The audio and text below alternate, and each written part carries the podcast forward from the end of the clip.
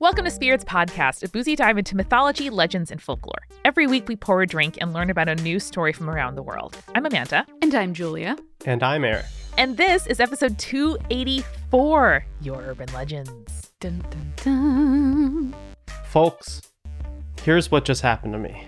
I was out walking the boys. Lovely second or third really nice day that we're probably going to have for the remainder of summertime season. And I was like, I'm going to get the mail. Put in the mailbox myself, by the way. Oh, look at this homeowner right here. I went in there and I grabbed the mail, and you know what was on the mail? A spider. Yeah. Oh. Oh. I mean, just just a little a little fright before our urban legends episode for me. a little friend. then I was like, how do I get? Uh, because I was holding a leash with one hand, I'm holding the letter with with the spider on it in another. I was like, what do I do about this situation? I finally was able to to fling it away, but I mean, I almost died pretty much. He was just saying hi. You're, you're so brave. Just a little spider friend. It was a it was like a yellow spider too, like a Oh. spider that I typically don't see around here, which is what made it all the more scary. He's just a friend. He's just a bright friend. That would definitely surprise me, especially a spider that is not black. hmm I definitely see you being surprised, but I mean, Eric, it's a it's a nice little like jolt to your jolt to your day, a little like caffeine in the veins, a little fight or flight to really just like get the synapses open. Yeah, yeah. I mean, uh, the, the thing that was concerning is it's a closed mailbox, so he got in True. there somehow. Maybe he came with I the mean, mail. Maybe someone maybe he came with the delivered a spider Yeah. to me as a threat. It's possible, Very Possible. possible. or a little uh, a little present because the spiders will make sure there's no like mosquitoes or or nasty flies in your house. That's true. Yeah, I mean, I'd go about it a different way, but I appreciate the thought from the spider. I stand by it. Spiders are friends. Whenever I see spiders in my house, I go, "Thank you, pal," because the only thing I detest is mosquitoes. Yeah, we have a spider that every spring shows up at our back door Aw, called Joe, aw. and uh, we have to move him because he makes a big web, and Kelsey can't get through the door to take the dogs out. You would think Joe would have learned by now. right? I mean, we we kind of call all breed of whatever this spider is Joe, so it could be a different guy, but they're they're all Joe. You would think that they've like created some sort of like living memory. Like even if it's not the same spider every time. Yeah, inherited like folklore. Maybe Eric again. Maybe you're the cryptid. Maybe Maybe your dogs are the cryptids, and they're like, ah, yes, every day at dusk. we've only been here for one one fall season or one spring season so far, so maybe after a couple more years they'll just move to a different window or something. They'll learn. That's true. But guys, speaking of mail, I recently received my own little fright in the mailbox, by which I mean delight. And it's a handwritten urban legend. Ooh, they did it. Coming through. They did it. This is from Sadie Ray, who wrote us a lovely letter, a couple of necklaces, and I'll, I'll show this up to the camera. There is in the corner of this letter a recommendation corner. Adorable. Excellent. Adorable. This is for Nevermoor, colon, the trials of Morrigan Crow. Mm. And Sadie writes, really fun twist on the chosen one trope, possibly gay, cute little goth girl, a lot of fun. Love it. Would you like to hear the urban legend that Sadie snail mailed to us? Obviously. Of course. Fabulous. So this one is titled Secret Tunnel Miners with an O, like not of the age of majority Mhm. versus miners of Billy Elliot fame, and giving a bathroom ghost the finger. Oh, Sadie writes, Hello, perfectly peculiar podcast people. So the universe told me to send this story in. I'm a relatively new listener, started listening after a friend recommended it to me last December, and I have been marathoning it ever since. Woo. I'd written the story out a while ago, but was hesitating to send it in. Then I heard Hometown Urban Legend episode 16, and a story came in from Hibbing, Minnesota. I am from Chisholm? Chisholm? I, I don't know how else to say it. Chisholm, Minnesota. Chisholm. I'm trying to say in a Minnesota accent. I, I have it. Okay. The next town over is, is the point. So when I heard a story from Hibbing, that small town rivalry center of my brain exploded, particularly when in the same story, Eric made a Field of Dreams reference, which is what Chisholm is known for. Oh, Parentheses. Doc Moonlight Graham is from Chisholm. And they, I'm so sorry. I'm just committing to the way I'm pronouncing this. Guys, this word is in this paragraph like 20 times Oh no. they kind of go to that town in the movie, or at least a very nice New England looking town that they call Chisholm. I took it as a sign that it was time to send it in. Context. As the Hibbing listener said, we are in the middle of iron country. So our whole community was built around iron mining. If you know anything about mining at all, you probably know it's dangerous as fuck, particularly 100 years ago before companies had to take accountability for their massive worker death toll. hmm So the early history of my town basically consists of cave ins, mines flooding, workers suffocating, and people blowing themselves up with dynamite. As time passed and the miners began to unionize, the mining companies finally figured out that if half their workers were dead and the other half refused to work, that jobs that could make them dead, things would stop being awesome for the mining companies. As a result, the companies began to negotiate with a large group of mostly immigrant workers. After pesky things like safety standards and livable wages were taken care of, miners demanded that companies, quote, build their children a castle to go to school in. Excellent. A castle? Well, as a result, our public schools are fucking epic. We got mm-hmm. two massive stone buildings with marble floors, sweeping mahogany banisters for every staircase, a giant theater with old school Hollywood seeming satin chairs, full orchestra pit, a hand carved proscenium arch. In short, our schools were impressive. We only had two chandeliers in ours, but you know what? Hibbing, six chandeliers is overkill. Yeah. Unions get shit done. Unions get shit done. I also, in my mind, want to pretend like, yes, the unions get shit done, but at the same time, I really like the idea of like, we went to the house of one of these rich guys and we just took it. And now our kids go to school there. Also good. I know, really good. The high school was the more impressive of the two buildings, but right across the courtyard was the middle school. It was three and a half levels if you count the basement, and was connected to the high school by a tunnel running under the ground, presumably so students could travel from one building to the other in the winter without going outside in negative 20 degrees Fahrenheit weather. Yes. I don't care what the tunnels were made for, they're still creepy. We could probably have a whole spin off podcast about urban legends surrounding s- schools with tunnels. Uh, I think it's just a good practice not to build tunnels in your schools. I'm don't just, do I'm it. just going to go out there and say it. I know it's cold up there. I get it, but no. Be like Minnesota, make sky bridges. Oh, but the but the sky bridges. There's a whole the whole thing about sky bridges being evil as well. So Yeah. Yeah, yeah, yeah.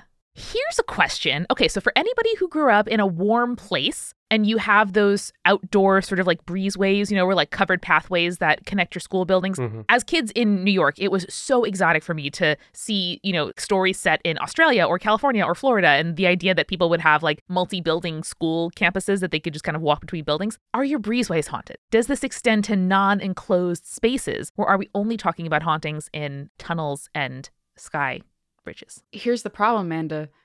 When they're enclosed, they keep the ghosts in. That's true. That's true. A breezeway got lots of healthy movement for like germs and also spirits. Mm-hmm. Mm-hmm. Worth looking into. Sadie Ray continues. However, in spite of the fact that the tunnel existed, students weren't allowed to use it. Now, it wasn't unusual for high schoolers to need to go to the middle school and vice versa because the cafeteria was in the middle school while the pool and band room were in the high school. So students were going back and forth multiple times a day. And because we lived in a post Columbine world, the doors for each building were only unlocked at specific times. The time that high schoolers got kicked out of the cafeteria was about 10 minutes before the high school doors opened. And often middle schoolers would have to trudge across the courtyard after swimming classes. Admittedly, not that bad in September or May, but in any other month of the year, it was fresh hell walking 50 yards with wet hair in northern Minnesota. I'm extremely worried that this is going to end with a like Matt leaves from math class 12:50 p.m. and Susan leaves from science lab. Both are trying to get to the band room by one like who who is I'm, I'm worried I'm worried I'm about to enter a math word problem and I am not prepared. Mm-hmm. Mm-hmm. It's a real fear. Sadie Ray continues This begs the question why couldn't we use the tunnel? It was right there. Wouldn't that be the easier and safer option? Well, the logical answer is probably like asbestos or some shit, but this is hometown urban legends, not hometown logical answers. So clearly, the tunnels were haunted by vengeful miners. I do like one episode of hometown logical answers where Yeah. we just solve a bunch of the problems for real this time. I would find that very delightful. So if anybody has would be urban legends that have a logical answer, go ahead and email us, spiritspodcast.com slash contact, and make your subject line hometown logical answers. it would be an excellent episode for a potential maybe month of hometowns that we Huh? do a I don't second time maybe Huh? I don't know if you guys like enjoyed that when we did that last January, Who knows? I but don't know. I think they might have been into it. you might have been kind of into it, and maybe we should do it at like a spookier time of year. Hmm. Who can say? yeah maybe one of our hosts is like having a big life event in Mhm. october hmm and we need to like get a bunch of episodes recorded in preparation for that maybe maybe maybe we would do it then Who can say? hard to say Who can say? Clearly, the tunnels were haunted by vengeful miners. And don't you know the amount of fourth graders who broke into the tunnel when no one was around? No, totally, they swear. fourth Yeah, hold on. They're middle schoolers or fourth graders? No. Too young, right? Too young. i'm just impressed they're breaking in to the place. Yeah. I'm, I'm less concerned that they're in middle school, more concerned that they're the ones breaking in. Like you told me 10th graders? Of course. But I mean, okay, so let's see. Because this is the story now, right? There is never really consensus as to what the tunnel itself looks like. Sometimes it looks like just a basement, according to these fourth graders. Sometimes it looks like mine shafts. Sometimes it's as legit as an Indiana Jones cave. But one thing is agreed upon in all of these stories the tunnel was haunted by the vengeful ghosts of dead miners. They would chase kids with shovels and pickaxes like the headless horseman chasing Ichabod Crane. Luckily, the ghosts can't ever seem to follow the kid out of the tunnel and are even so kind as to lock the door back up afterwards so there would be no proof the next day. Very thoughtful. This is what I was saying. Tunnels keep ghosts trapped. The tunnel was obviously a big source of stories, but the creepiest aspect of the middle school was the girls' locker room in the gym. Whoa. Now, as a young closeted lesbian going through puberty in the mid 2000s, Oh, you poor thing. I found locker rooms terrifying for a variety of reasons, but in this case, I wasn't the only one. Everyone, and I mean everyone, hated that locker room. For as nice as the rest of the school was, that locker room was like a dungeon. Everything was a dingy and grayish brown. Half the sinks didn't work, and most of the lockers were dented shut. It seemed like only half of the lights were ever on at a time. Just in case all of that wasn't Stephen King enough for you, the back of the locker room was a big metal door that was locked, bolted shut, and had steel bars welded across it. That feels right. Why? I feel like every like high school has a door like that in like the gym area.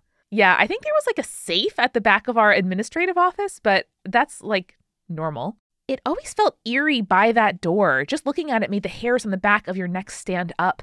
Teachers straight up refused to talk about it, and you would get in trouble for even asking. Apparently, it was an old swimming pool that has since been cemented over because it's not needed anymore. And logically, again, there's nothing too, too weird about this. Pools are expensive, so having a separate pool for the middle school when the high school was just across the street isn't overly necessary, even though, you know, it would be nice in the wintertime. But that did beg the question if it was just closed off because it was expensive, why the overkill? I get cementing the pool in, that's a safety thing, but why weld the door shut and refuse to talk about it? Maybe they didn't actually cement it in, and so it's just like a big hole in the ground. And now everyone's like, well, we can't let the children in there, and it'll be too expensive to fill that with cement. So let's just weld the door shut. Jim has some steel beams. I know I'm always bringing it up, but this is also kind of similarly a plot point in the hit Netflix German show Dark. Uh, so once again, it's good.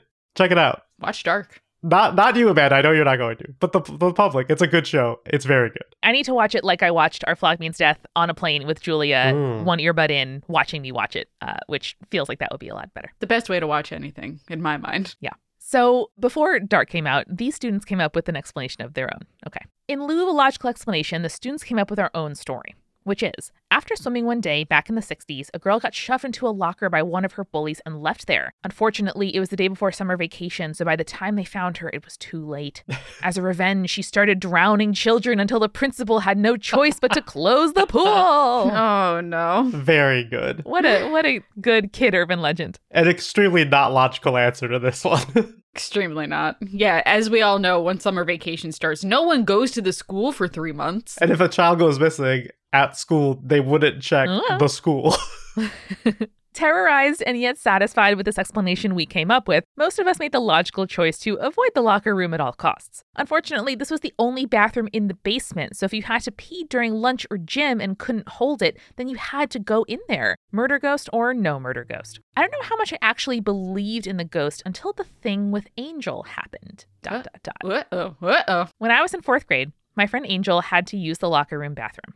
She went in alone, which is mistake number one. Always bring a friend to the bathroom with you. True. A few minutes later, we heard a scream.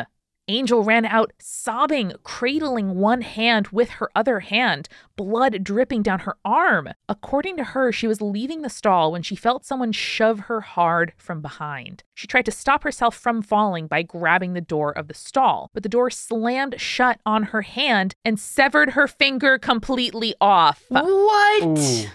That almost happened to my friend Tim when he worked on a boat. I mean, on a boat, it's like, okay, those doors have to keep water out. Oh yeah, yeah, exactly. A children's bathroom stall? Damn! Too much. Should not have the capability of severing any part of. No. You'll all be happy to know that doctors were able to reattach her finger and she was fine. Excellent. That's amazing, by the way. Anytime so Right, every time I'm right. like, oh yeah, we can reattach a finger. It, oh, sure, amazing, great, great job. Here it is in a Ziploc baggie of ice. No problems. Damn. So it's actually able to reattach it. But Angel never went into that locker room again. Fair enough. Yeah, I don't blame Angel.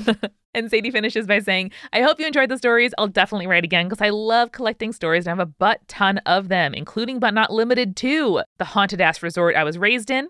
Um, we got to learn about that one. yes. That's becoming too common. I know. Why is everyone raised in haunted hotels? it's, it's becoming too often that people were raised in a haunted hotel. I love it. I need everyone who's raised in a haunted hotel show up for us. Tales from the bog that my mom was raised in. What? Please tell me more. The time I drunkenly tried to Ouija and the ghost started our garage on fire. Mm-mm. And the time I convinced a bunch of preschoolers that a dragon almost blew our town up. Stay creepy, stay cool. Wild. Wild. Very good. P.S. I'm sure the Hibbing listener is a perfectly nice person and it's not their fault Hibbing sucks. And then P.S. P.S. There is here a um, a slightly streaky meme from Avatar: The Last Airbender or Korra, I can't tell, um, that says "Secret Tunnel." Secret tunnel. Thank you, Sadie. And if you want to send us handwritten urban legends, please do. Our address is at spiritspodcast.com. All right. How about we talk about some creepy talking dolls? Yay! Talking dolls? Talking dolls. Oh, I'm in. I'm in. So this is from Felix, and he writes Hello, my spooky friends. My name is Felix, and I'm a 27 year old guy from Sweden. I have wanted to send in one of my spooky stories for years, but I never was able to decide which stories to share with you because there are so many. Seriously, I grew up in a very spooky family. Like horror movies, books about paranormal phenomena, and actual seances were a big part of my life growing up. And my stepmother is a professional medium plus healer. So I have quite a few stories to tell, as you can imagine, but I'm only going to focus on one for now. So, when I was a little kid, I desperately wanted an amazing Ally doll. In parentheses, not to encourage stereotypes here because all kids should play with whatever toys they want. But yes, I was very, very gay. If you don't know or don't remember, the Amazing Ally doll was this big doll with long blonde hair and blue eyes that blinked and a mouth that moved when she talked. Amazing. Amazing. Ally, she's amazing. Every time you turned her on, she would say something along the lines of, Hi, my name is Ally. I'm going to be your best friend. And then she would go on to list the different activities you could do with her, like having tea parties and creating stories. Anyway, when I was about eight or nine, I got an amazing Ally doll for Christmas and I was over the moon. There's a photo of me from that Christmas sitting with my two older sisters dressed in my brand new white and silver striped pajamas, holding the doll and grinning maniacally with glowing red eyes because of camera flash, not because I'm a demon. What a perfect picture. What an era. What an era. I wish I could have sent you the photo, but it's probably somewhere in an old family photo album in my parents' attic or something. I was truly over the moon, but when it was time to go to bed that night, I felt a little bit creeped out by the doll, so I put her back in her box and leaned the box against the foot of my bed. As I was trying to fall asleep, I kept getting these images in my head of her crawling out of her box and staring at me in my sleep. This wasn't unusual for me because ever since I saw the film Poltergeist at six years old, I spent the rest of my childhood thinking that my toys would come alive at night and try to kill me. Anyway, a few years went by, and eventually I stopped playing with the doll. When I was about 12, me and my siblings switched around our rooms a bit, and I took over my older brother's bedroom where he had apparently been experiencing a bunch of creepy shit, like his television turning on and off at night, and voices calling his name and trying to wake him up. Wasn't that Mm. worried though, I was just happy to have my own room. Did you guys ever share rooms with your siblings? Yeah. I did not. Amanda, what was the experience of like getting your own room like once you got it for yourself? So Connor and I shared a room until the twins were born and my parents like expanded the house. So I was very excited because we like walked on the sort of studs of the house as it was being like putting an addition on. And my dad was like, "Look Amanda, like you can kind of choose, you know, one of these two rooms because I was the oldest. Mm. And so one of them was on the front of the house and one of it right next door was in the back of the house. And he described the backyard to me as overlooking the backyard. And I was like, oh, fuck yeah, man. And I pictured like a glass bottomed boat. I thought for certain this room would be sticking out over the back of the house. I was five years old, um, over the backyard. And when my parents walked me up and they were like, ta da, look, Amanda, the sheetrock's in, this will be your room. I was like, What? I was so pissed. Excuse me? Brian, I demanded a glass floor in my room. What is this? I love that. I know. It was a little bit lonely at first, and there were also new babies at the same time, so like lot, lots was happening. But it was definitely, you know, it made me feel very grown up. Um, but I, I, I did miss uh, sleeping with Connor, you know, just over the bookshelf. Oh. Well, apparently Felix was very excited about having his own room as well. That was fucking awesome, dude. Yeah, it was very, very big girl steps. I think got a new bed. Even though I hadn't played with my amazing Ally doll in ages, I still had her in her box under my bed, and the box came with me and was placed under my bed in my new room. One night, not long after I had switched rooms, I was just about to fall asleep when I heard it loud and clear. Hi, my name is Ally. I'm going to be your best friend. The doll went through the whole long reading that she said every time you turned her on. I could even distinctly hear the mechanical sound of her mouth moving. I remember my eyes flying open and just laying there in the dark, waiting for her to stop speaking. I don't know how, but I was eventually able to fall asleep. I pulled out the box from under the bed the next day and cut away all of the tape so that I could open it again because I had taped the box shut a couple of years earlier when I was sure that I was no longer going to be playing with her. I took the doll out and found to my horror that the battery wasn't even inserted into the slot in her back. It's always the case. The battery's never there. Needless to say, that doll did not spend another night in my room. I shoved her back into her box, taped the box shut again, and put her away in the attic, like I should have done a long time ago. I did have several other spooky experiences in that room, but nothing as terrifying as that thing with the doll. I really hope you enjoyed this, and I will hopefully return with some more stories in the future. Stay spooky, Felix. Thanks, Felix. Very good. Well, when we get back from our refill, I have a little story that's kind of a follow up to an email. Oh, my favorite. Julie, it's the refill. Oh, hey, what you got there in your hand, Amanda? Is that a cocktail? Sure is. I got a curly straw just for fun. Ooh, I love a curly straw. I like the ones that like pretend to be glasses and then you put it in your mouth and you sip your cocktail. Oh my God, so cute. Welcome, most especially to the curly straws of our hearts, Izzy and Caitlin. Welcome to the show. Thank you specifically for becoming our newest patrons. You are the lifeblood, the stuff that lets us keep making this podcast as a career, and we super appreciate it. You're the mixers for our cocktails. Otherwise, they wouldn't be cocktails. Oh, and you know who's the herbal garnish that really just makes a drink for me? Is that our supporting producer level patrons? Yes, Alicia, Ann, Fruity Chick, Hannah, Jack Marie, Jane, J. Bay, Jessica Kinzer, Jessica Stewart, Kins, Lily, Little Vomit Spiders running around, Megan Moon, Phil Fresh, Captain Jonathan, Malachi Cosmos, Sarah Scott, and Zazie. And of course, Julia, we have our legend level patrons, the premium garnish, if you will, the like tiny cheeseburger on top of your Bloody Mary. Ariana, Audra, Bex, Clara, Iron Havoc, Morgan, Mother of Vikings, Sarah, and BM Yep Scotty. I would pay $20 for their cocktails. Me too. And if you would like your name read out, if you would like to support this independent podcast that hopefully you really enjoy, go to patreon.com slash spirits podcast. Now, Amanda, people really enjoyed this independent podcast, but what have you been enjoying? What have you been listening to, watching, reading lately? So, Julia, you know very well that when you make podcasts, it kind of changes the way you consume podcasts because you listen to them and you're like, oh, you know, what are the choices that they're making? Who is this person? What microphone are they using? You really have a sort of insider industry sense of what it is. And I recently had the weird experience of I was sick and not able to engineer for an episode of This Is Good For You, which is a podcast that Multitude makes in partnership with Nichole Perkins. And so I got to, for the first time, listen to the podcast as a podcast without being there as it was made. And it was so good. It was an episode with one of my very favorite people on the internet, Grace Bonney, talking all about bird watching and why bird watching is good for you. And Nichole famously hates birds. And so doing an episode all about bird watching, Nichole's mind was kind of changed. And it just reminded me that this is a great show and I love it. And she just put out an episode two weeks ago all about the anniversary of the show where producer Eric Silver interviewed her about making this podcast and what that's been like for over a year. So it's a really good podcast and you should listen to it. It's called This Is Good For You. Heck yeah, I love that. One of the ways that I also consume podcasts nowadays is by editing podcasts. And one of the shows that I want to tell you about from Multitude this week is Queer Movie Podcast, which I edit. Woo!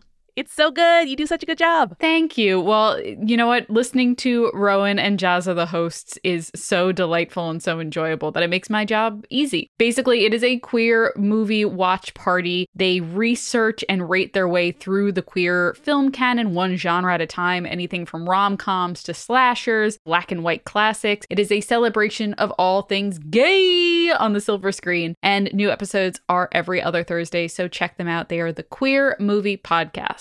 And finally, before we get to our sponsors for the week, we also want to let you know about an exciting merch drop. So, our Spirits Tarot cards have been reprinted. They are back at it. They are back on the website. They are available for pre order. So, if you want a reprint. It's the major arcana. They are beautiful. They sold out so quickly last time, so we were very excited to be able to bring them back. So grab your pre-order now and you'll get an email when they ship. Go to spiritspodcast.com slash merch, where you can also see the first of our monthly stickers. so Zoe Polano Writer, our fabulous merch contact who designed the tarot deck, has made some adorable versions of cryptids. And we are going to be releasing them as stickers one at a time, where just like a cryptid, you have to kind of sight them, then they're gone. so the first one, it's Mothman. I mean, what else could it be? It's it's adorable Mothman, and you gotta check him out. Spiritspodcast.com slash merch. Amanda, I know that you were one of millions of people who became very interested in baking bread over the last couple of years. It's true, Julia, but I have limited myself to quick breads. I am not yet advanced enough of a baker to do yeast breads, certainly sourdoughs, to take care of another thing. A starter is tough. Yeah, no, sourdough starter really, really intimidates me. And while I love the bread I can get from my supermarket and stuff, I wanted better bread and I didn't want to be responsible for having to make that bread. And I was so glad when Wild Grain appeared on my doorstep one day like magic. And Wild Grain is the first bake from frozen box for artisanal bread, but they don't just have bread, they also have rolls, pastries, handmade pasta. It is so, so good. I had their their blueberry biscuits the other day and it made my morning so much better. I was like, oh, I want to start every morning with these warm, delicious, buttery blueberry biscuits. I super do. And here's how it works you sign up, you choose which type of box you want to receive and how often, and then they deliver for free a box of breads, pastas, and pastries with easy to follow instructions. Really, it's super easy. Every item bakes from frozen in 25 minutes or less. So if you get up in the morning and you're like, oh, I don't want to have to go through the rigmarole of making a full breakfast breakfast. It's very easy. Basically, you set it and forget it, but not really because you have delicious pastries. If you're traveling or if your freezer is already stocked, not a problem. It's super easy to reschedule, skip, or cancel at any time. And if I have made you hungry already, which I hope I have, for a limited time, you can get $30 off the first box plus free croissants in every box. And let me tell you, the croissants are extremely, extremely good. So buttery, so flaky. They're my favorite food. I love them. So you can get those when you go to wildgrain.com slash spirits to start your subscription. You heard me free croissants in every box and $30 off your first box when you go to wildgrain.com slash spirits. That's wildgrain.com slash spirits, or you can use the promo code spirits at checkout. We are also sponsored this week, Julia, by BetterHelp. And, you know, every month BetterHelp gives us another kind of aspect of mental health or of life that we can talk about and focus on and sort of remind you about. And this month, that is all about burnout. For me, that often manifests as a lack of excitement or energy about the thing that I'm doing and feeling like every new thing that's on my plate, even if it's exciting, is sort of another like thing for me to deal with that I would rather not have. And that sucks. And one of the things that I do to deal with that, like, yes, of course, I, you know, I try to take care of myself. I try to, you know, have all my physical needs taken care of. I try to make sure I get good sleep, all of that. Therapy is a huge part of how I care for myself and a sort of accountability process where like I I have this, you know, hour every week where I meet with my therapist whose name is also Amanda and I have to be honest with her about kind of what's going on with me. And even if it's something that I don't want to take seriously or I want to brush off, because it's on my calendar, because that time is there, it really works for me to be able to tell someone who's outside of my life and just there to listen and to help me about what I'm dealing with.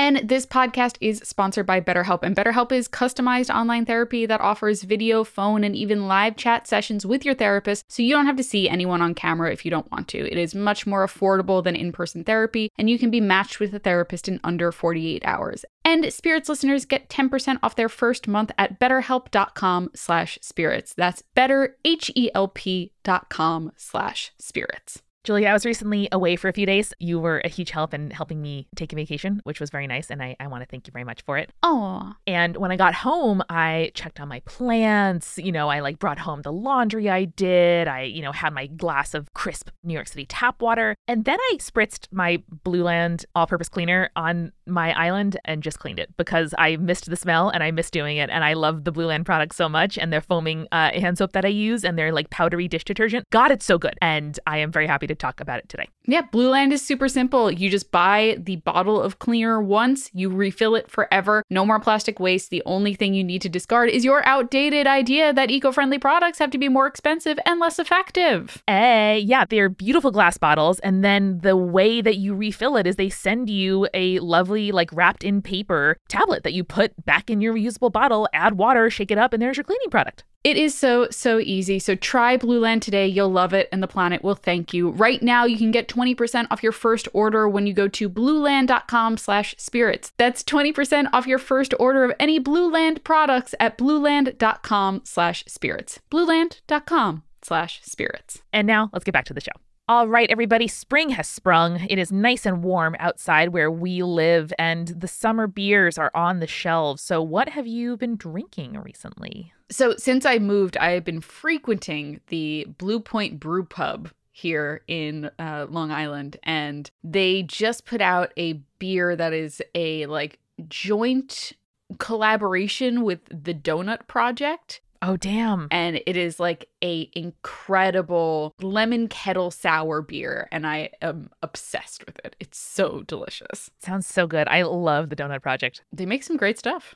I don't know about the donut project. What is what is the donut project? Is it like a donut place around there? I assume. Yeah, yeah. Yeah, it's it's like a local donut place. Yeah. I've pieced all the clues together. It is so amazing. Eric's been going there for years and has a black hat with like a red donut with a bite taken out of it. And it's the hat that I think he gets the most compliments on. Because it's a great hat. Great hat. Me and Amanda have shared many a bottle of Bulleit whiskey. True. They now make this is a recommendation for our listeners and for Amanda. Some pre-made stuff. Ooh. So you can just get Bulleit Manhattans or Bulleit Old Fashions. They just they're already made. They're already in the bottle. Good to bring to a friend's house for a cookout. Don't have to worry about all those ingredients. Love it. I tried the uh, old fashioned one.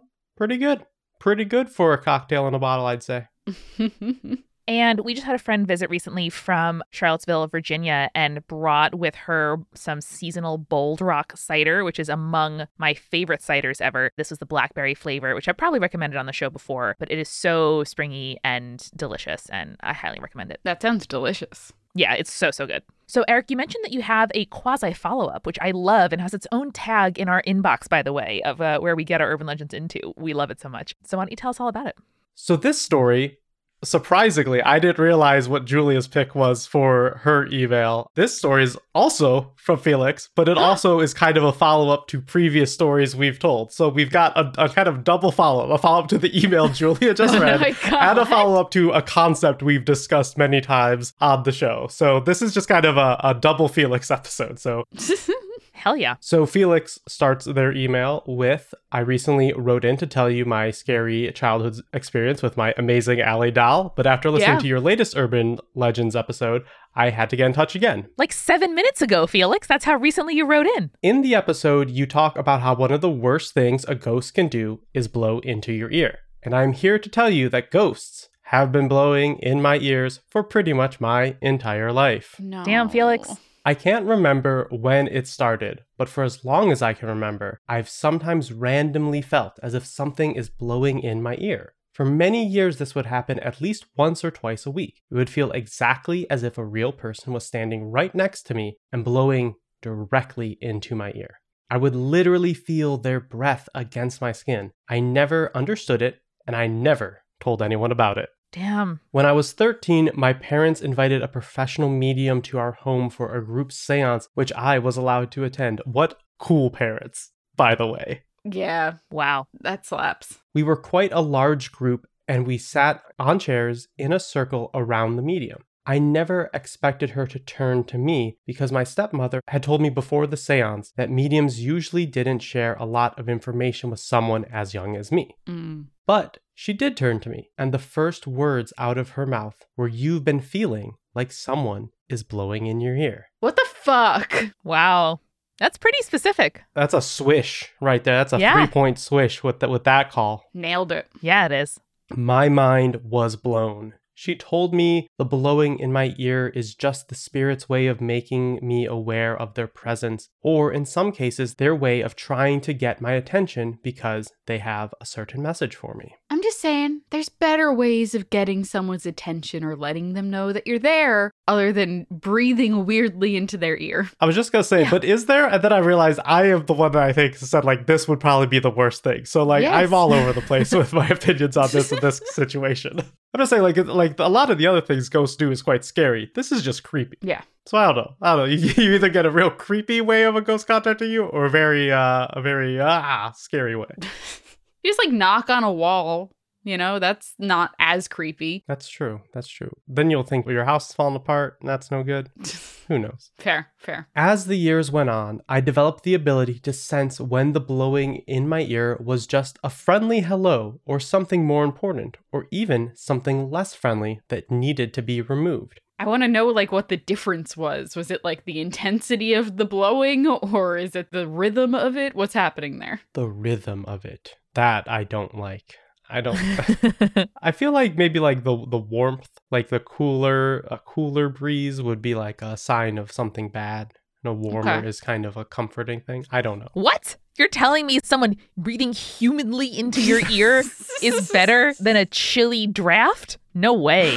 I mean, I don't know. I mean, look, I'm I'm spitballing here. I I haven't had either of these happen to me. I don't know if I prefer one or the other. Okay, ask Kelsey to blow coolly in your ear and then to like breathe hotly in your ear. One's definitely worse. Okay, okay. Terrible. This is your homework, Eric. I'll get directly on it as soon as this call ends.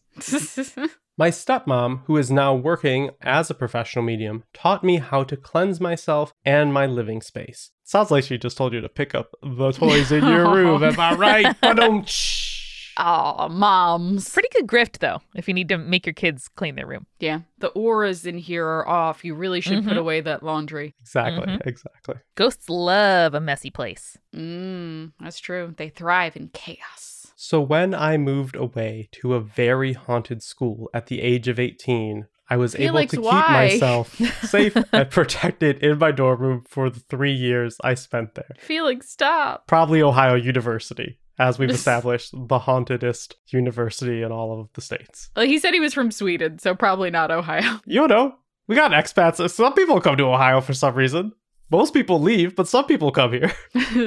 I had so many spooky experiences at that school, but I'm just going to share one of them for now, as it feels relevant to the topic. One night, as I was lying in bed in my dorm room, I suddenly felt someone, or something, blow in my ear with more force than I've ever felt before. Imagine someone putting their mouth only inches away from your ear and taking a huge breath and then blowing into your ear as hard as they possibly could. That's exactly what this felt like. I would prefer not to. That can hurt you. My eardrum. and it went on for about 30 seconds or so. What? What the fuck? There was a little pause in the middle to take a to take another breath. as whoever or whatever it was had to stop to inhale before continuing. It's a ghost though. It doesn't. It doesn't have to. That's that's tough. That's tough, guys. Yeah. I was lying on my side, leaning on my elbow and reading a book, and I immediately got an image in my head of someone or something lying behind me in my bed, leaning their head over my shoulder, and I was too terrified to try to cleanse my room though, seeing as it was in the middle of the night and no one else was awake. Which is usually when I do my best cleaning, honestly, especially when I lived alone. I would do almost all of my cleaning post midnight. Interesting. Really? Now I I don't do that because I don't think Kelsey would appreciate me taking care of all of that in the middle of the night. But I always would just like not vacuum. Obviously, you can't vacuum in an apartment at midnight. No. But all of my tidying, I was always in the mode to do it late at night on like Friday or Saturday nights when I was just alone in my apartment. Fascinating. That's fair enough. I was picturing like deep cleaning, but I think putting stuff away before you, you know, go to bed is makes total sense. Mm-hmm. Yeah, I think the most like in terms of that stuff, I would probably like do the dishes maybe late at night, but like Sure. mostly it was just kind of like the general taking care, the laundry, that kind of stuff late at night. Gotcha. Gotcha. So back to the story, not to my laundry situation five or six years ago. So I waited until morning came. Then daylight and the sounds of my friends moving about outside my room made me feel safe enough to deal with whatever had scared me during the night. I would usually sit on my bed when I cleansed my room, but this time I chose to stand in the middle of the room instead. Well, because whatever it was was on the bed. Yeah. I did this because I could feel that the bed was occupied. There you go. My cleansing ritual basically consisted of me closing my eyes and visualizing the room in my mind and removing any dark energies and or spirits and finally filling every inch of the room with light. As soon as I got started, I immediately saw it was lying right there in my bed. The best way I can describe it is that it looked like the red-faced demon from Insidious, only it was all black. Have you guys seen that movie? I have not. No.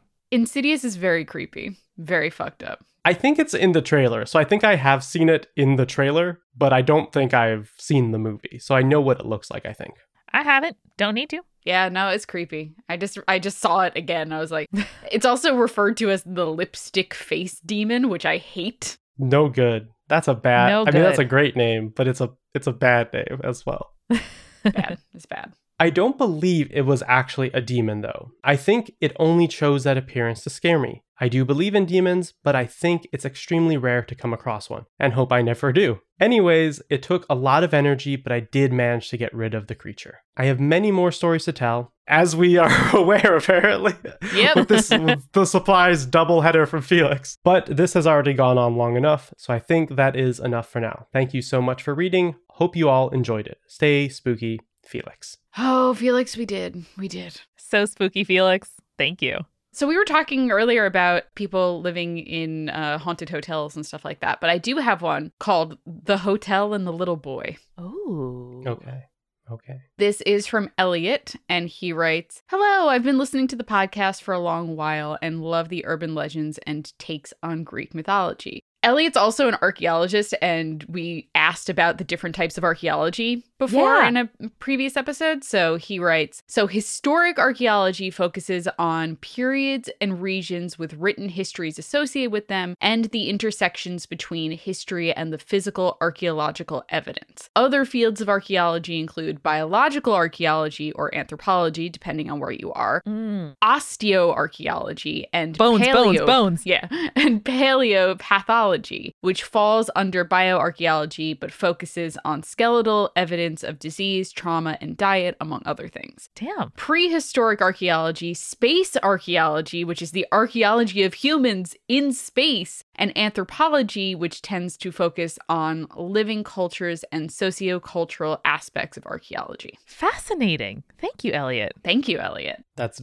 very helpful. I can't believe that space archaeology is a thing now. That's wild. I love that. So cool. Now Elliot gets into the, the the meat of the story, which is now this isn't a story from my hometown, but it is my family's favorite ghost story because it happened to my dad. When my siblings were little before I was born, my family went to Yosemite National Park and stayed at this old hotel. My sibling must have been about two years old at the time, my sister around six, and they were particularly attached to their baby blanket. One night, my dad woke up, he's a very light sleeper, and saw a pale light in the room my siblings were sleeping in. He got up, but when he went to check on my siblings, the light was gone. But now he saw the same light coming from the hallway. He went back to bed thinking that it must have been from the hallway lights. No big deal. The next day, they woke to find my siblings' blanket had disappeared. My parents checked everywhere, even asked housekeeping to check to see if it had gotten mixed up with the laundry. Nothing. My sibling was distraught, but there was nothing left to do.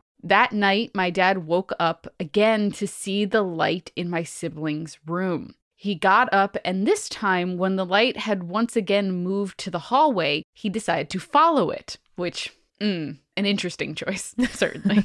Well, if you have a kid throwing a tantrum because their blanket is gone, I, I I have sympathy for this one. I guess, I guess. So he followed it all the way down the hall, down the stairs, down to the lobby of the hotel. There, he found a little boy crying and holding my sibling's blanket. But when he went to comfort the little boy, the boy disappeared. No. The next morning, my dad went down to the hotel concierge and asked if there were ghost stories about the hotel. The concierge looked at him oddly and said, Only one about a little boy. Who tanks blankets? Why? Apparently, decades ago, the son of one of the hotel maids had gone missing during a snowstorm. The young boy had never been found. Once, there was a car accident near the hotel. One of the drivers had died, but the other survived. And when asked what happened, she said she had swerved to miss a little boy.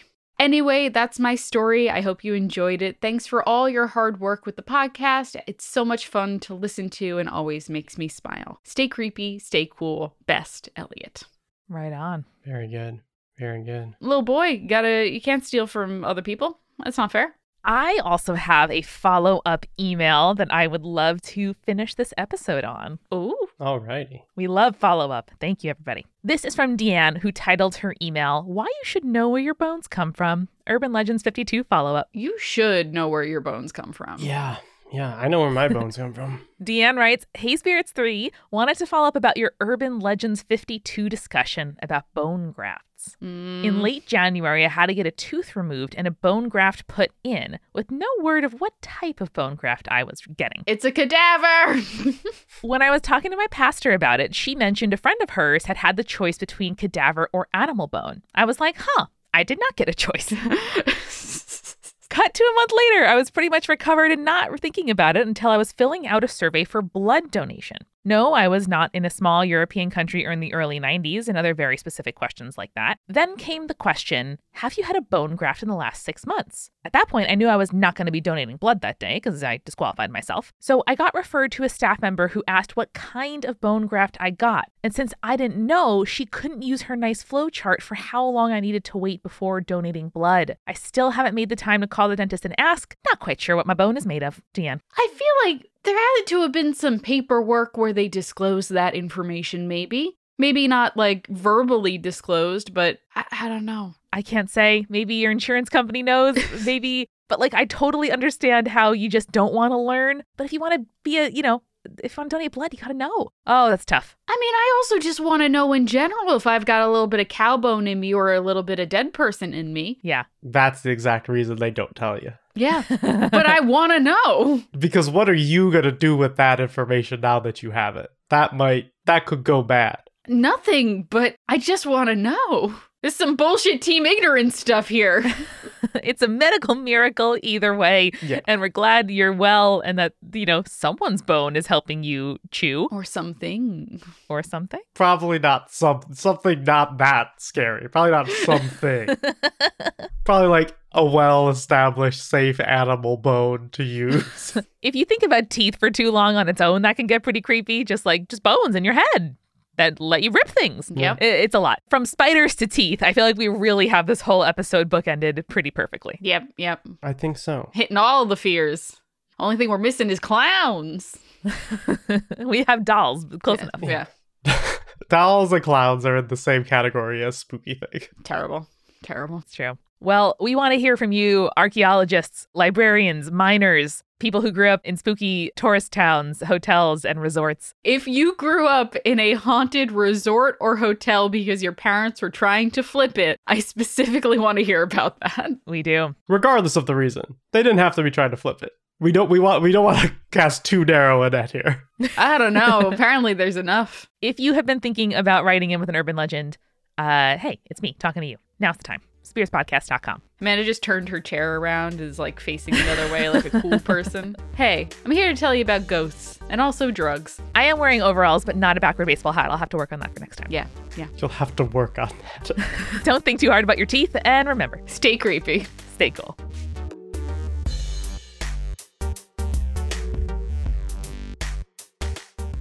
Spirits was created by Amanda McLaughlin, Julia Schifini, and Eric Schneider, with music by Kevin MacLeod and visual design by Allison Wakeman. Keep up with all things creepy and cool by following us at Spirits Podcast on Twitter, Instagram, Facebook, and Tumblr. We also have all of our episode transcripts, guest appearances, and merch on our website, as well as a form to send us in your urban legends and your advice from folklore questions at spiritspodcast.com. Join our member community on Patreon, patreon.com slash spiritspodcast, for all kinds of behind-the-scenes goodies. Just a dollar gets you access to audio extras with so much more, like recipe cards, both alcoholic and non-alcoholic, for every single episode, director's commentaries, real physical gifts, and more. We are a founding member of Multitude, an independent podcast collective and production studio. If you like spirits, you will love the other shows that live on our website at multitude.productions. Above all else, if you liked what you heard today, please text one friend about us. That's the very best way to help keep us growing. Thanks for listening to Spirits. We'll see you next week.